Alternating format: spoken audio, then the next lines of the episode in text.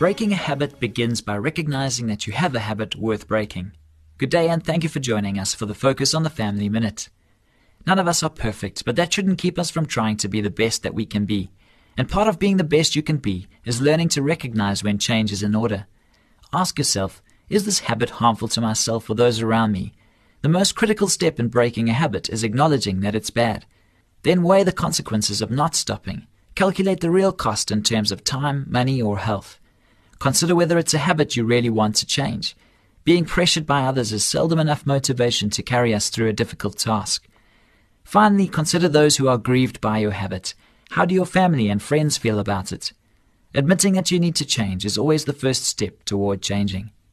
For more information on family issues, please call Focus on the Family in South Africa on 031 716 3300 or log on to our website at safamily.co.za. Música